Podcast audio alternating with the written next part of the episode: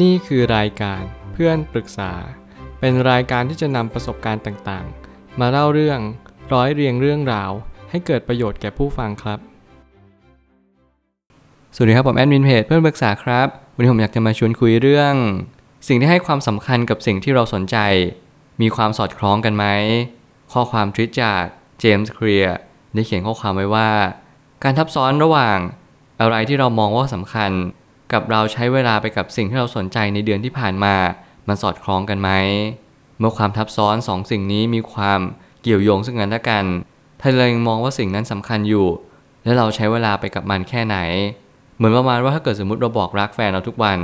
แต่เราไม่เคยใส่ใจแฟนเราเลย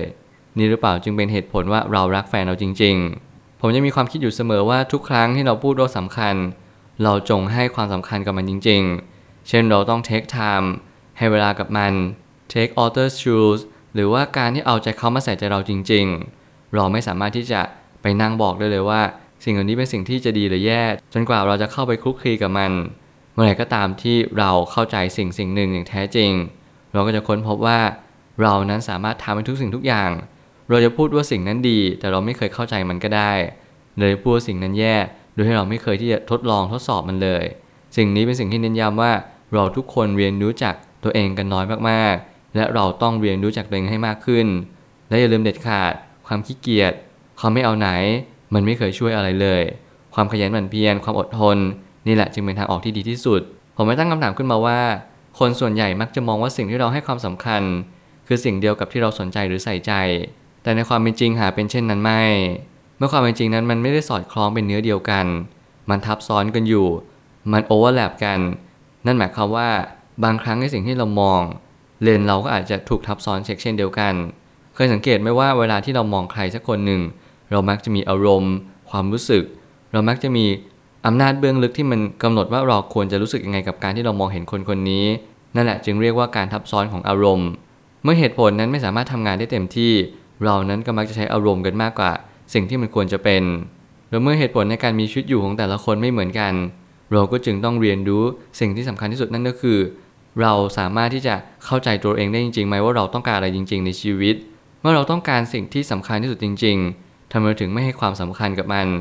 ทำไมเราถึงไม่ใส่ใจกับสิ่งที่เราควรให้เวลากับมันเลย เดือนที่ผ่านมาเราเช็คลิสต์ตัวเองได้ไหมว่า เราทำอะไรบ้างหรือยังในสิ่งที่เราตั้งใจให้มันเป็นไป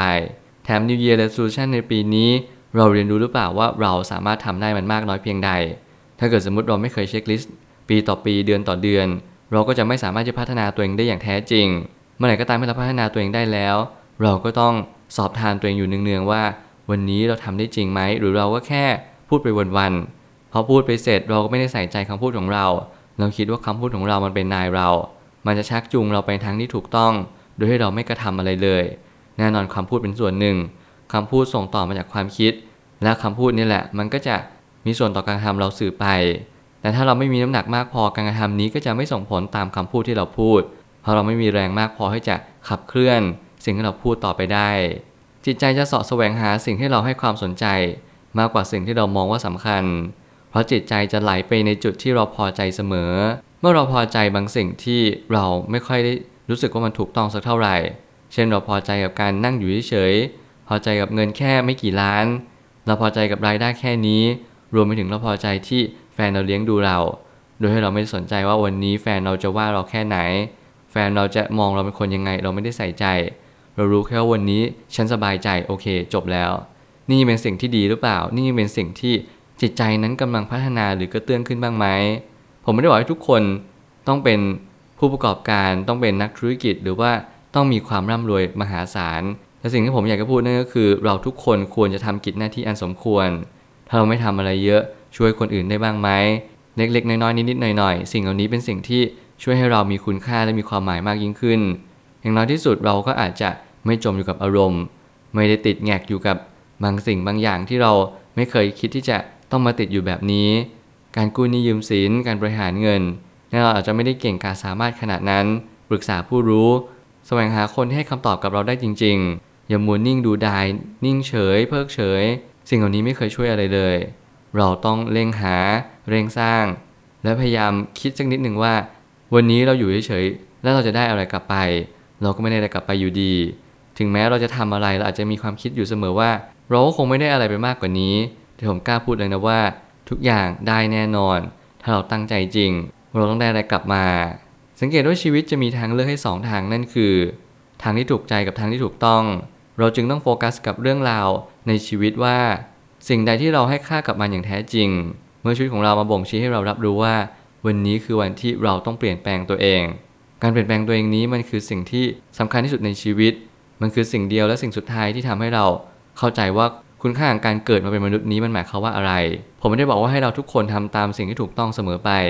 แต่ผมอยากจะบอกว่าทุกครั้งที่เราเลือกทางใดทางหนึ่ง มักจะมีผลพวงตามมาเสมอ ผมชอบประโยคนึงมากที่ผมอ่านคอลัมน์ใน Facebook แน่นอนเขาเป็นเซียนหุ้นคนหนึ่ง และเขาก็พูดประมาณว่า เมื่อเราทำสิ่งที่ถูกต้องทุกอย่างจะดีไปเอง ผมชื่นชอบคำนี้เพราะว่าเรื่องราวต่างๆ ผมเอง จากการที่ผมอ่านศึกษาเรียนรู้ ผมก็มองเห็นแบบนั้น ในชีวิตสักคนคนหนึ่งเนี่ยเราไม่รู้หรอกว่าเรากำลังทำอะไรอยู่ตัดสินใจอะไรลงไป แต่ถ้าเราทำสิ่งที่มันถูกต้อง สิ่งนั้นแหละมันก็ย้อนกลับมาที่ตัวเรา แล้วก็จะเข้าใจอะไรมากขึ้นว่า ในท้ายที่สุดเนี่ยเราไม่สามารถเปลี่ยนแปลงอะไรได้เลย เราแค่เปลี่ยนแปลงมุมมอง เปลี่ยนแปลงความรู้สึกของเรา ให้เราเข้าใจสิ่งสิ่งนั้นอย่างแท้จริงเท่านั้นก็พอแล้ว การให้เราจะไปบอกว่าโอเค การนันทุลังการขย่งการกระสือกระสนบางสิ่งบางอย่างที่มันเกินพอดี มันไม่ใช่สิ่งที่ถูกต้อง ผลลัพธ์มันก็มักจะไม่ถูกต้องตามไป นี่เป็นสิ่งที่ผมอยากจะฝากเอาไว้นั่นก็คือทำสิ่งที่ถูกต้องแล้วทุกอย่างจะดีเอง ชีวิตเป็นสิ่งที่เป็นผลลัพธ์ของสิ่งที่เรากระทำถ้าเราเห็นชีวิตว่าเริ่มมีความสอดคล้องกัน นั่นก็แปลว่าเรากำลังผสมผสานอย่างลงตัว ในเรื่องของความคิดกับจิตใจได้แล้ว ผมเชื่อว่าความคิดกับจิตใจเนี่ยมันอยู่ห่างกันไม่ไกล แต่มันต่างกันมาก บางครั้งอาจจะห่างกันมากกว่าสิ่งที่เราคิด หัวใจกับสมองแน่นอน มันก็ใกล้กันเหลือเกิน แต่บางทีเราเชื่อมโยงมันไม่ได้เลย หน้าที่ของเราทุกๆ คนที่เกิดมาเป็นมนุษย์ ผมยังมีความเชื่ออยู่เสมอว่า เราต้องพยายามหาจุดเชื่อมโยง จุดซิงก์กัน จุดที่มาเกี่ยวโยงซึ่งกันและกันให้เป็นเนื้อเดียวกันว่าเราจะใช้ประโยชน์ของทั้งสองสิ่ง มารวมมิตร เสมือนว่าเราคือสิ่งเดียวกันเลย ถ้าเกิดสมมติเราทำแบบนี้ได้ เราก็จะสามารถที่จะใช้ประโยชน์กับมันได้มาก แน่นอนจิตใจเนี่ยเป็นเรื่องของอารมณ์ สมองเนี่ยเป็นเรื่องของเหตุผลและตรรกะและถ้าเราใช้ตรรกะกับเหตุผลรวมกันเป็นเนื้อเดียวกัน มันไม่ดีอย่างไรแน่นอนมันย่อมเกิดอนุภาพมหาศาลแล้วมันก็สามารถที่จะทำลายล้างได้ รวมไปถึงเสกสรรและปั้นแต่งให้ทุกสิ่งทุกอย่างดีงามมากยิ่งขึ้น มันคือหน้าที่ของทุกคนหรือเปล่า หรือมันเป็นสิ่งที่บางคนเล็งเห็นบางคนมองไม่เห็น มันก็จึงหมายความว่านี่คือความแตกต่าง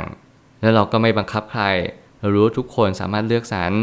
ในสิ่งที่ตัวเองต้องการได้จริง ๆ เพียงแต่ผมแค่เลือกในทางที่ผมต้องการที่จะเลือกนั่นคือ ทางที่ผมจะผสมผสานระหว่างความคิดและจิตใจ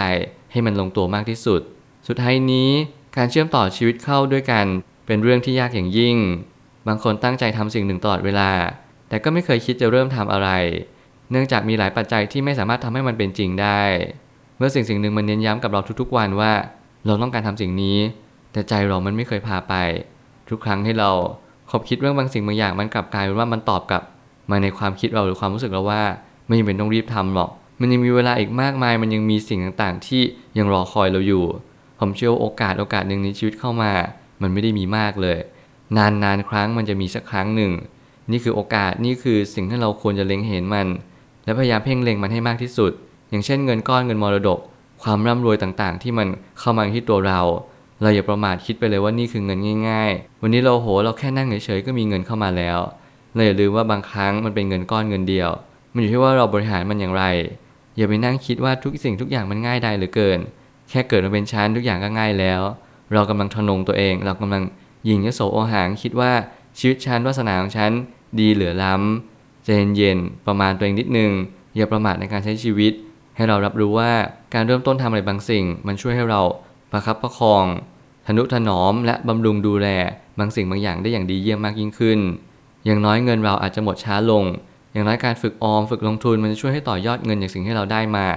หลายครั้งที่ผมเห็นและผมก็สังเกตผู้คนมากมาย ที่คิดว่าการถูกหวยรวยเบอร์ นี่จะเป็นโชคลาภที่สำคัญ แน่นอนบางคนติดหนี้กลับมา